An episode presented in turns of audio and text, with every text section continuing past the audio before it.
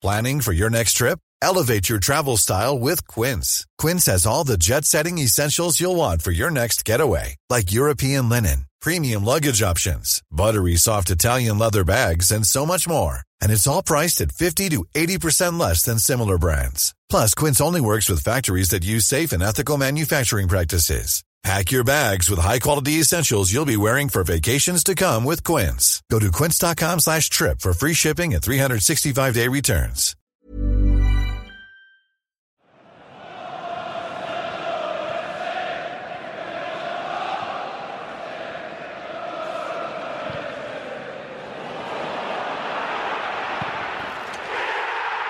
Andate med Van Persie!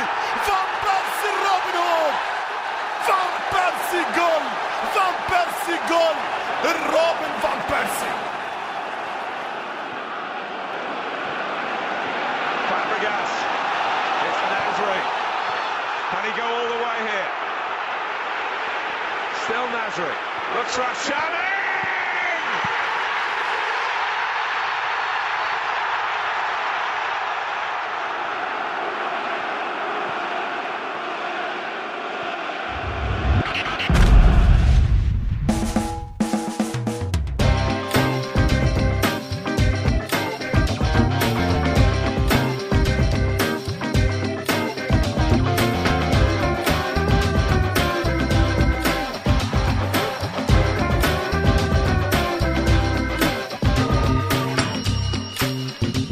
Hello there, welcome to a brand new Arseblog Arsecast right here on arseblog.com. I hope I find you well today. Well, it has been quite the week for the Arsenal, a momentous week. And what can you say about that game? That performance, that result against a team that plays football the way they do? Well, I, like me, I'm sure you're filled with pride and love for the Arsenal, uh, just something special. But enough about Wolves. We also beat Barcelona in midweek too. And that, as you might imagine, is the main talking point of today's show. Joining me in a few moments' time will be Amy Lawrence from The Observer uh, to discuss the game, some of the performances, what it might mean, and the way the team is performing in general at this moment in time. We've also got uh, Arshavin. We've got some news and possibly a tale of the unexpected, as well as looking ahead to the Leyton Orient FA Cup game and the game in midweek, which is against Stoke. Thinking about it, I might not actually look ahead to that game against Stoke because I've pretty much already said everything that needs to be said. That game should have taken place a few weeks ago, but was called off because of snow. Stupid snow. And if you go back to episode, let me have a look here, episode number 180, called Of Mice and Len, after our old friend Lenny, you can hear what I have to say about Stoke, because nothing's changed in the meantime, and there's not much point in me saying it all again. So if you want to hear it again, go back and listen. If you haven't heard it in the first place, go and listen for the first time. And uh, there you go. Uh, so, Barcelona. That was a bit good, wasn't it? I enjoyed that. Quite a bit. Well, a lot. A very lot. Um, Barcelona have caused us much pain down the years. Um, I remember going to uh, Wembley to watch the game in 99 and seeing them beat us 4 2 and I was staying, I don't know where the hell I was staying, um, in a strange hotel somewhere. It was one of those ones where if someone broke into your room at night and murdered you, you wouldn't be at all surprised. The guy who was running it seemed very nice. It was one of those old house hotels, and it was a, a bit strange. And I think at the, at the time, was there a, a meet-up for the Arsenal mailing list, which was the height of the internet back then, um, which took place within sight of Wembley somewhere, but I can't remember exactly where. Um, and that caused us pain. And then there was the whole Champions League final thing, and then there was the last year and all that. So it was very good to get the result and finally get a win against Barcelona and against the Barcelona team that are quite fantastic. And they are a very, very good team. And it makes our result and our win all the sweeter. You know, beating Manchester United, with all due respect, is better than beating Wolves. So beating Barcelona is, well, I mean, it's as good as it gets in the modern game at this moment in time. Uh, the goals were fantastic. Van Persie's was brilliant. And the second goal, I'm sorry, that's that's just a, a brilliant, brilliant piece of football from Arsenal. and the patronising way in which Clive Tyldesley said it's a Barcelona goal. You fucking wanker. It's not. It was an Arsenal goal. And Arsenal scored those goals quite a lot. In fact, we, we scored a, a fairly similar goal against Wolves at the weekend. Brilliant one touch football in tight, uh, tight positions. And we opened them up. And that's what we did against Barcelona. Finish from Arshavin, absolutely fantastic. And while I accept the fact that Barcelona are a very, very good team and, and really do deserve a, a huge amount of respect uh, for the way they play football, some of the stuff that I've read in the wake of the Arsenal result has just been absolutely ridiculous. And I'm sorry. The worst of them all is Oliver Holt in the mirror. Even when Barcelona lose, they win. No, they don't. Winning and losing are the very opposite of each other. You can't do both. Unless you're talking about a two legged affair, which you win the first game and lose the second by a smaller margin uh, than you won the first, in which case you win. But he wasn't talking about that. He was talking about I mean, some of it is like, uh, he said, it was the kind of night when the result didn't matter. Um, yes, it did. To both teams, I think you'll find. And to UEFA, who run the competition, they had to have some kind of result at the end of the game. So the result did matter, and it mattered to Arsenal and it mattered to Barcelona. He said it was enough to sit back, take it all in, and watch Barcelona turn football into something so beautiful you could hang it in the Louvre. As opposed to your writing, which you wouldn't hang in the loo. When the final whistle went, he says, it felt like everyone was a winner. Well, from an Arsenal point of view, and from the Arsenal fans' point of view, yes, we were all winners. But ask Barcelona if they felt like winners. It didn't look like they felt like winners. Their fans, it didn't look like they felt like winners either, I have to say. Arsenal were the actual winners, and Barcelona were the uh, losers. What losers being opposite of winners, if you refer back to the start of this. And then he says. Barcelona played like gods for most of the match and still hold the advantage in the tie. They hold the advantage despite being a goal down. Okay, okay. The rest of us, well, we got to gaze at one of the wonders of the sporting world. What was one of the wonders of the sporting world? A very good team being beaten by another team. Was that the wondrous thing? Or were you saying that merely looking at Barcelona is so wondrous that we should forget everything else that goes on? We should forget that Arsenal beat them. We should forget that Arsenal came from behind to beat this sporting gods 11. I mean, seriously, respect to Barcelona for the way they play football. It's brilliant. You can't argue with that. But this was the written equivalent of, of a hand job. This fawning nonsense is just, it's too much. It's sickly and barf inducing and really, I don't know how he can even hold his head up because there were two teams out there. And yes, one of them was very, very, very good and has proven to be very, very, very good over the last few years. But the other one won. The other one scored more goals than these footballing gods. And that's really where the focus should be, particularly from an English writer writing for an English publication. Because I can guarantee you that no matter how well Arsenal played, there's no way the Spanish press would call them sporting gods or say their football was so beautiful you could hang it in the Louvre. My hole. I mean, seriously, it's just. Uh, he should be ashamed of himself. He really should. But aside from that kind of stuff, the the joy and the what that game meant to Arsenal fans was obvious. Um, online and offline and at the stadium and outside the stadium and in bars and it was just brilliant. And I know people talk about it being half time, and there's another thing. It's not half time. The tie is half over. You only get half time within the game itself. So you can't say it's half time. That annoyed me too. I don't know why. Just did. But anyway, we know that there's another game. And we know it's going to be really, really difficult in the Nou Camp. But, you know, you've got to enjoy these nights when they happen. And what's really refreshing is that pretty much everybody, bar one or two, and there's always one or two, has really enjoyed it and enjoyed it for what it is a great win over a great side. And we score great goals to do it. And the roar from the crowd is just absolutely fantastic. And what I wouldn't have given to being there. And those of you that were were really, really lucky to have witnessed something like that firsthand. Absolutely brilliant.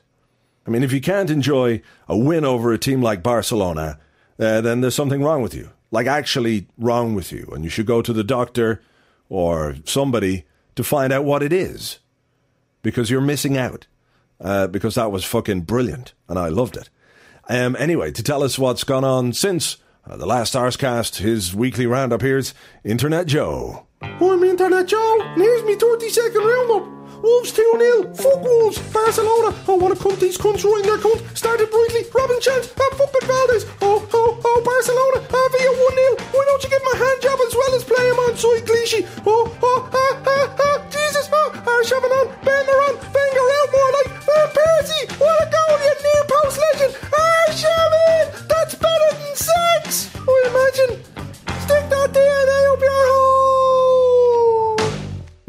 From Internet Joe on next week's Arsecast. Now, uh, joining me to discuss the Barcelona game and all the other bits and pieces and the effect it might have on the team, I'm delighted to welcome back to the Arsecast from The Observer, Amy Lawrence. Hi, Amy.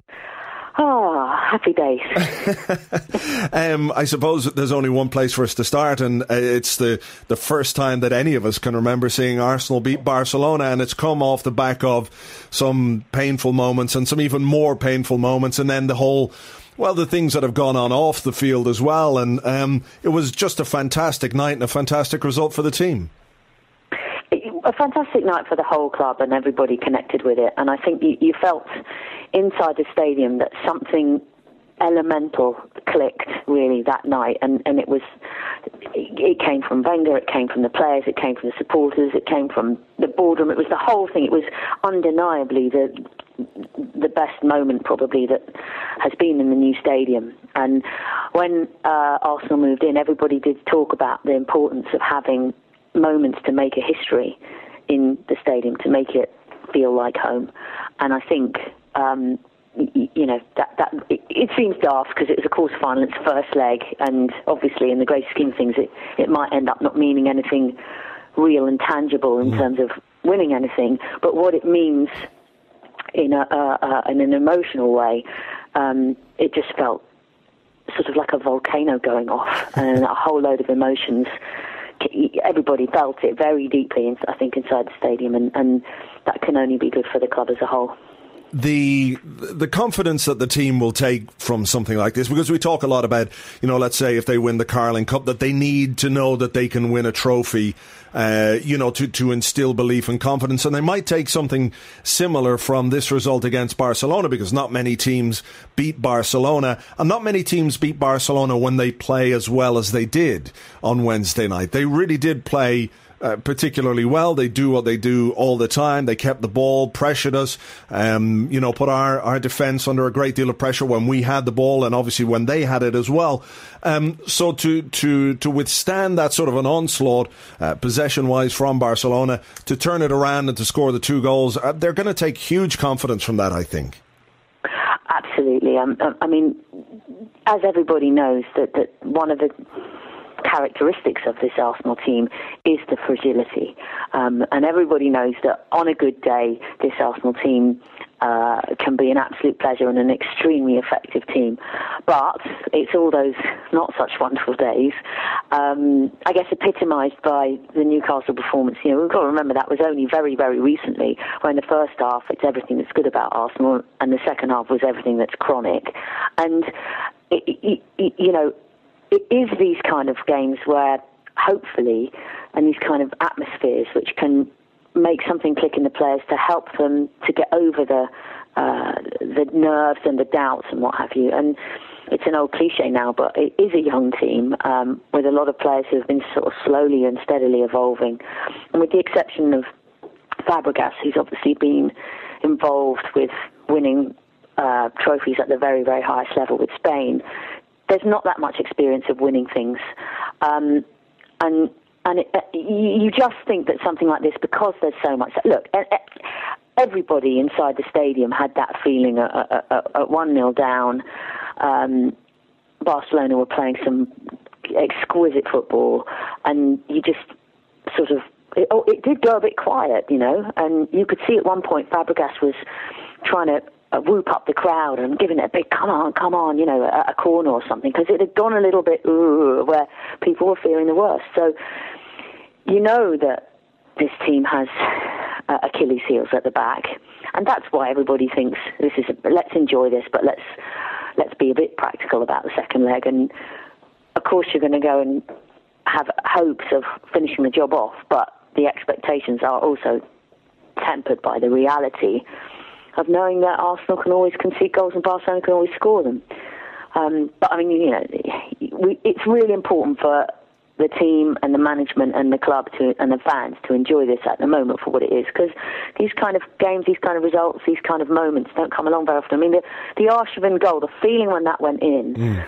it, it's up there with Alan Smith, Parma, uh, 1994, Jon Sammels. 1970 Fairs Cup, uh, Thierry Henry in the Bernabeu, you know, really, really special European moments for the club. Mm. Um, and I think you know that, that the Arshavin goal it matches those in a way for for what it you know for the importance and what it makes people feel. Uh, you know, you're just mentioning it there, and I've actually, you know, I'm thinking about it, and I've got goosebumps just even thinking about that goal because the, you know, it really was, it really was incredible. Is there any uh, coincidence in the fact that uh, in the in the two games we played against Barcelona this season and last season, in the last 15 or 20 minutes, Arsenal have been stronger and have finished the games better. Um, we saw it last year, and we, you know, we saw it again this time. That uh, perhaps Barcelona, maybe they're not used to having to play for ninety minutes in, in the same way that maybe Arsenal are. But then, I mean, a, a contentious game, but uh, uh, from a couple of years ago, albeit. But when Barcelona played Chelsea in the semi-finals, and um, the uh, uh, Iniesta goal, I think mm. it was in stoppage time, which which turned that semi final for them. Mm. Um, you know, they, they have showed that, they, that they've got the capacity to do that, and I think they are specialists of, uh, late goals as well when when they're needed. Um, but I think that. Um, when they're when they're pressing, um, there was a point during the game when the the guy I sit next to, we were sort of a bit watching Barcelona, thinking, it really looks like it's like a trick trick of the eye. It looks like they have more players on the pitch. The way that when they press and they hound um, possession from you, and it just looked like whenever they were defending, they had more players around whoever had the ball, and whenever they hmm. were attacking, they had more players around, uh, around the ball. Um, and perhaps I think the, the energy that they put into that pressing game, which I think is one of Guardiola's major things, he's he, for all the passing and the skill that they are um, renowned for the final that they played against Man United, um, that was a tremendous example of how they hounded and pressed and wouldn't let an, another team settle at all. Um, and th- that gives them their. If you're looking for plump lips that last, you need to know about Juvederm lip fillers. With Juvederm Volbella XC and Juvederm Ultra XC, your lip look, whether it's subtle or bold, can last up to one full year with optimal treatment and no additional maintenance. Find a licensed specialist and see if it's right for you at Juvederm.com today. That's J U V E D E R M.com. Add fullness to lips in adults over 21 with Juvederm Volbella XC or Juvederm Ultra XC. Do not use if you have severe allergies or a history of severe allergic reactions, or if you're allergic to lidocaine or the proteins used in Juvederm. Tell your doctor if you have a history of scarring or taking medicines that decrease the body's immune response or that can prolong bleeding. Common side effects include injection site redness, swelling, pain, tenderness, firmness, lumps, bumps, bruising, discoloration, or itching. As with all fillers, there's a rare risk of unintentional injection into a blood vessel, which can cause vision abnormalities, blindness, stroke, temporary scabs, or scarring. For full important safety information, visit juvederm.com. Quality sleep is essential. That's why the Sleep Number Smart Bed is designed for your ever evolving sleep needs. Need a bed that's firmer or softer on either side? Helps you sleep at a comfortable temperature? Sleep Number Smart Beds let you individualize your comfort so you sleep better together. JD Power ranks Sleep Number number 1 in customer satisfaction with mattresses purchased in-store. And now, save 50% on the Sleep Number limited edition Smart Bed for a limited time. For JD Power 2023 award information, visit jdpower.com/awards. Only at a Sleep Number store or sleepnumber.com. Platform to be devastating in attack, which they are most of the time.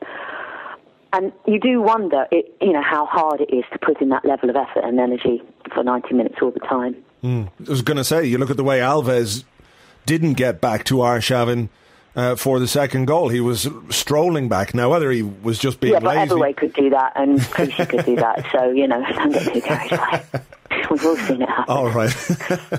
well, let's let's uh, focus on on Arsenal and a couple of the the positives. Um, uh, two young men, one of whom was making his Champions League debut. Uh, and another guy who's just turned 19 years of age, and I know you've got uh, a little bit of a crush on Jack Wilshere, which must be huge now at this stage. But we'll start, we'll start with Wilshere. When you consider the opposition and you consider the players that he's in the middle of, Xavi, Iniesta, Busquets, World Cup winners, as you say, Champions League winners, playing in the best. He was just outstanding. And uh, as I said in the blog yesterday, it sort of reminded me of that game in the Bernabeu where they spoke afterwards of it being a coming of age game for Cesc Fabregas. Now, it, it might be a little sooner uh, for Jack Wilshere, but if, if he can do that at this stage of his uh, development against a team like Barcelona, it, it just bodes so well for his future. Think anybody fortunate enough to have seen Jack Wilshere when he was 13 or 14 or 15 knew that this was this was what was brewing. Um, and it, I think when you see the kind of performance he had against, as you say, that top, top, top caliber of Barcelona, he can he can be easily a, a, great great player at any level in any company, and he is already. Uh, considering this is his debut season and the beginning of the season, in many ways he was he was a bit lucky to get in because of injuries elsewhere, and you, you know you half anticipated that. And Arsene said that what he wanted to do was give him a few games, give him a bit of a rest, you know, softly, softly. But the boy's too good, you know. He he's put himself, played himself into a position where he must start every important game. I mean, he's probably due a rest against Orient, which speaks volumes, really. Mm. Um, but he he's an he's just got so much about him that it, it's a mockery, I think, when you hear Fabio Capello talk about him as a, a Makelele. Um, yeah. That uh, Makelele was a wonderful player, but Wilshere, that's not his game. Wilshere is so um, he's got so many assets offensively as well, uh, and I think that, that a bit like Cesc, the, the older that he gets, the more experience he gets, the more that, that that side of his game is, will flourish. And he's been quite sensible in at the beginning playing a bit more cautiously um, and just making sure he's not been making mistakes. And steadily over the last few weeks and months, he's been expressing himself a little bit more. Uh, and the other thing that will come from Wilshere, absolutely for certain, is goals. In the same way that it, it took Cesc a while, he had such quality in his game. Fabregas as a youngster, but people said, "Oh, you know, he, he doesn't score many." And Fabregas always scored a lot of goals in youth football, and then it, when he made the break into the, you know, the adult game, so to speak, that took a back seat for a while. And Wilshere also scored a lot of goals in youth football for a midfield player, and there's no question that that will be an, an, another string to his bow that we can all sit, sit, back and look forward to seeing that flourish too. It's tremendously exciting. And, you know, you talk about the goalkeeper as well. What a difference. And yes, you know, everybody must remember that Almunia put in a, a fantastic shot-stopping performance against Barcelona a year ago. But this guy has an authority that really, you know, no goalkeeper playing for Arsenal has had for quite some years. Uh, and he looks unfazable and he's got that fabulous presence and it's so reassuring for the rest of the team and I think you can see in the way that the defence plays as well. Mm they're more relaxed. They have faith in this guy behind them, and um, it's it's remarkable. And, I, and because I'm a bit of a nerd, I actually uh, made a little list of the age of the players that uh, when they joined Arsenal from the team of last night. And then much is quite rightly said about Barcelona um, being, you know, apart from being such an amazing team, the fact that they're pretty much largely homegrown. Yeah. Well, of the team from uh, from the Barcelona game at Emirates, most of them. Uh, uh, Szczesny came at 16, Djourou came at 16, Fabregas came at 16, Song came at 16, Walcott came at 16, Bendtner came at 16, Wilshere came at 10. So that's most of them that are, have come from a very, very young age. And then the rest of them, Eboué was 21, Clichy was 18, uh, Nasri was 21, uh, Van Persie was 20. So the only player above 21 when he joined the club from the starting lineup was Koscielny, and he was 24 when he joined the club. And I think that everybody deserves a lot of credit at the club for that, where they might not all be, quote, youth products, unquote. You know, people may quibble about where they came from or what age they came or how much they came for or anything like that. But they were all formed at Arsenal Football Club. Hmm. And Arsenal Football Club played a, played a massive role in all of these players emerging into the players they are because, you know, they've become educated and they've been given this license to show who they are and what they're capable of at this club. So, Uh, so I think, uh, you know, I think when Arsene talks about wanting to have a kind of a culture and an identity of the club in, in his players, it's pretty remarkable that you know not that many have come from the outside or come at, at, at an Hmm. at an oldish age. Let's uh, briefly just look at the team uh, overall because you know the the result against Wolves, uh, performance wise against Wolves, was very good, and and perhaps a sign of maturity. Uh, and Cesc talked about the team being more mature. Was that after the Newcastle debacle, there wasn't a hangover. We didn't we didn't react badly to it, whereas we have in, in previous games. And you have to go back to uh, December thirteenth since we've lost a game in the league. That was against Manchester United. The only game uh, in that 15 games since uh, that Arsenal have lost has been the Ipswich game in the Carling Cup, and that's a cup game. So, uh, in terms of performance and consistency of performance and results, um, they they seem to be finding real momentum now. As opposed to the start of the season where there was a, a couple of good results and a bad result and a couple more good results and a bad result. So it just wasn't happening over a longer period. Is there uh, encouragement to be taken from the fact that they're able to do it now over what appears to be a longer period of time?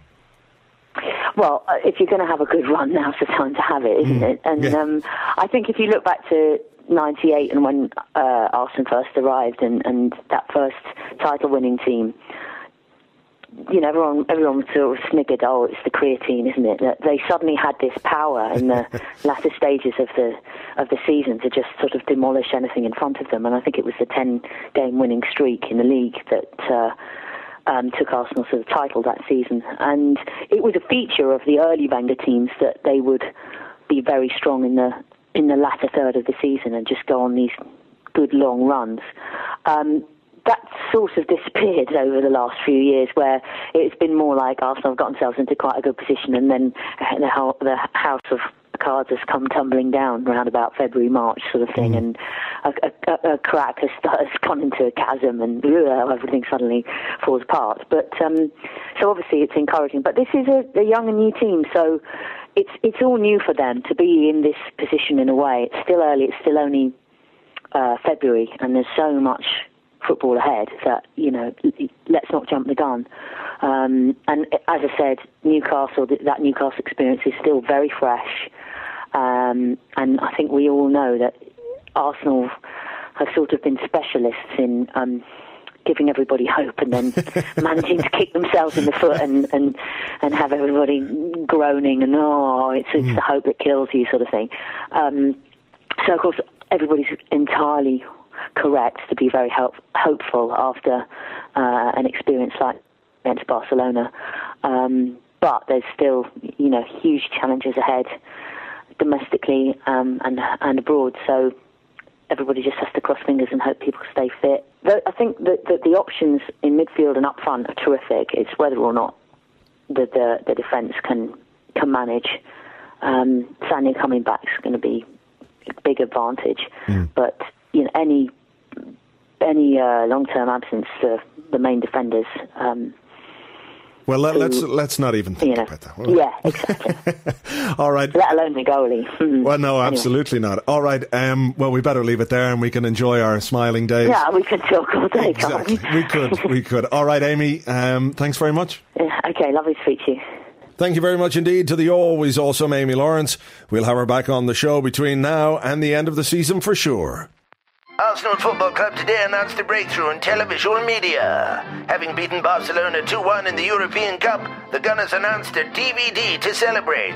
Chairman Peter Hill-Wood said, We are releasing a DVD which contains footage of us not releasing a DVD like those small time cunts from down the road. The DVD does not cost $9.99 and is not available from Friday. Now, still to come, a look ahead to the Leyton Orient game at the weekend. Uh, in the FA Cup fifth round, some team news to come on that. But right now, here's Arshavin. Hello, I am Arshavin, and uh, this week have a very good week because uh, one have beat Wolf, mm, number two have beat Wolves in Premier League, and uh, three have beat Barcelona in Champions League, and uh, I have make winning goal, and. Uh, I run run with a t-shirt on head and under his shirt with picture of Arshavin make a shh. And many people ask me, Arshavin, why do shh when you score? And I say, uh, shh. And they say, yes, this why go shh when score? And I say, shh. And they say, yes, this I am trying to find. It can go for a long time, sometime. But uh, Barcelona is a great team, and we have to play uh, very well to win game. But uh, also have a player that uh, don't like. You know when uh, see a person with face, hand face, make you want to um, take face and cut off face with knife and set face on fire, and later um, put acid on face, and take face and put in microwave two minute, ping, and take out microwave and take hammer or hit, hit, hit face over, over, over, over, and then put face back on person, you know, like uh, Tevez. Yes, but uh, for me, Busquets like this. I hate his face. We'll wait till after game at Nou Camp, but uh, then I think I will uh, cut off face. Then microwave, ping, and hammer. Always with hammer. And who amongst us would not like to take Busquets' face off and put it in a microwave for a couple of minutes before bashing it repeatedly with a hammer? I know I would. Uh, Leyton Orient at the weekend, away. Classic FA Cup tie, away from home against the team in uh, the lower leagues. We're going to rest a lot of players, I think. Quite a lot of players are going to be rested, given the fact that we've got Stoke in midweek and then the small matter of the Carling Cup final uh, the following Sunday. So it could be an interesting game, and uh, you're going to see players like Squillaci, Rosicky, Denilson. Eboué will keep his place. I think uh, Gibbs will come in. Almunia will probably play in goal. Uh, Chamakh, Bendtner. Uh, these guys will start. Um, so it'll be interesting to see if they can um, perform because they haven't necessarily performed particularly well in recent games when they've been given a chance. Um, Diaby is still suspended. Bakary Sagna is back. Johan Djourou misses out. He's got a back injury. I wouldn't be too worried about that. I suspect that they're taking uh, very good care of him, knowing how important he is when we play the likes of Stoke and also uh, the Carling Cup final. So he's going to sit this weekend out. Um, you would have to think, even though we're going to rest quite a few players, we would have enough for Orient. Uh, but there you go. This is the FA Cup. You never do know. Um, and then Stoke in midweek. Well, uh, you know, I know I said it all before, but what a pack of fucking horrible cunts they are. Tony Pulis, Ryan Shawcross. You know they're going to come and they're going to put it about a bit because that's what they do. And Pulis will complain when Arsene Wenger doesn't shake his hand again. And I really, really hope we fucking stuff them. I mean, really properly stuff them. I hope there's no towels on the sideline for fucking Delap and his long throws. He's got that special shirt that he wears, doesn't he, with a towel on the inside of it? I mean, really. And you have to hope that we keep the momentum going uh, and don't pick up any injuries along the way because next Sunday is the Carling Cup final and a chance at silverware. Uh, the first one we've had since, well, when was that? The, the other Carling Cup final. And before that, the Champions League final. So we need a trophy. And that's all to come in next week as well. Uh, but in the short term, we'll concentrate on Orient and hope that the uh, the second string can come in and perform, and then on Stoke and hope that the players that we do put out against Stoke beat them mercilessly. In football terms, I mean. I don't mean coming out with chair legs and literally beating them without mercy, although I, I could live with that too. I just don't think we could cope with the suspensions ahead of the final on Sunday. Ultra violence sometimes is the answer, you know.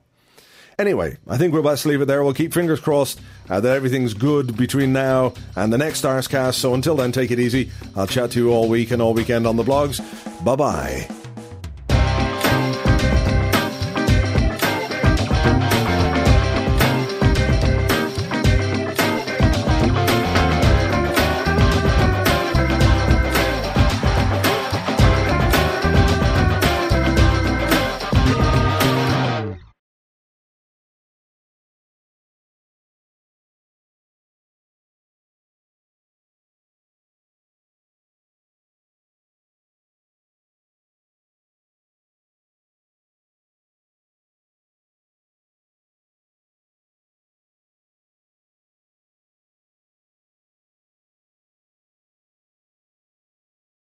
Oliver Holt here. Did you ever get up in the morning, look in the mirror, and think, my God, that's beautiful? No? Well, I do every morning. That's because instead of a mirror, I've got a picture of Xavi. Not so good for shaving, but great for my erection. Then I get in my car I can't see what the traffic's like. My left wing mirror, Messi. Right wing mirror, Villa. And my rear view mirror, Iniesta. It's like a foursome of beauty. Then I get to the office. The mirror, the real mirror, the daily mirror. I look across, and there's Robbie Savage. And I think, oh, fuck. My life is fucking shit. Imagine the softest sheets you've ever felt. Now imagine them getting even softer over time. That's what you'll feel with Boll and Branch's organic cotton sheets. In a recent customer survey, 96% replied that Bowl and Branch sheets get softer with every wash. Start getting your best night's sleep in these sheets that get softer and softer for years to come. Try their sheets with a 30-night guarantee. Plus, get 15% off your first order at bollandbranch.com. Code BUTTERY. Exclusions apply. See site for details.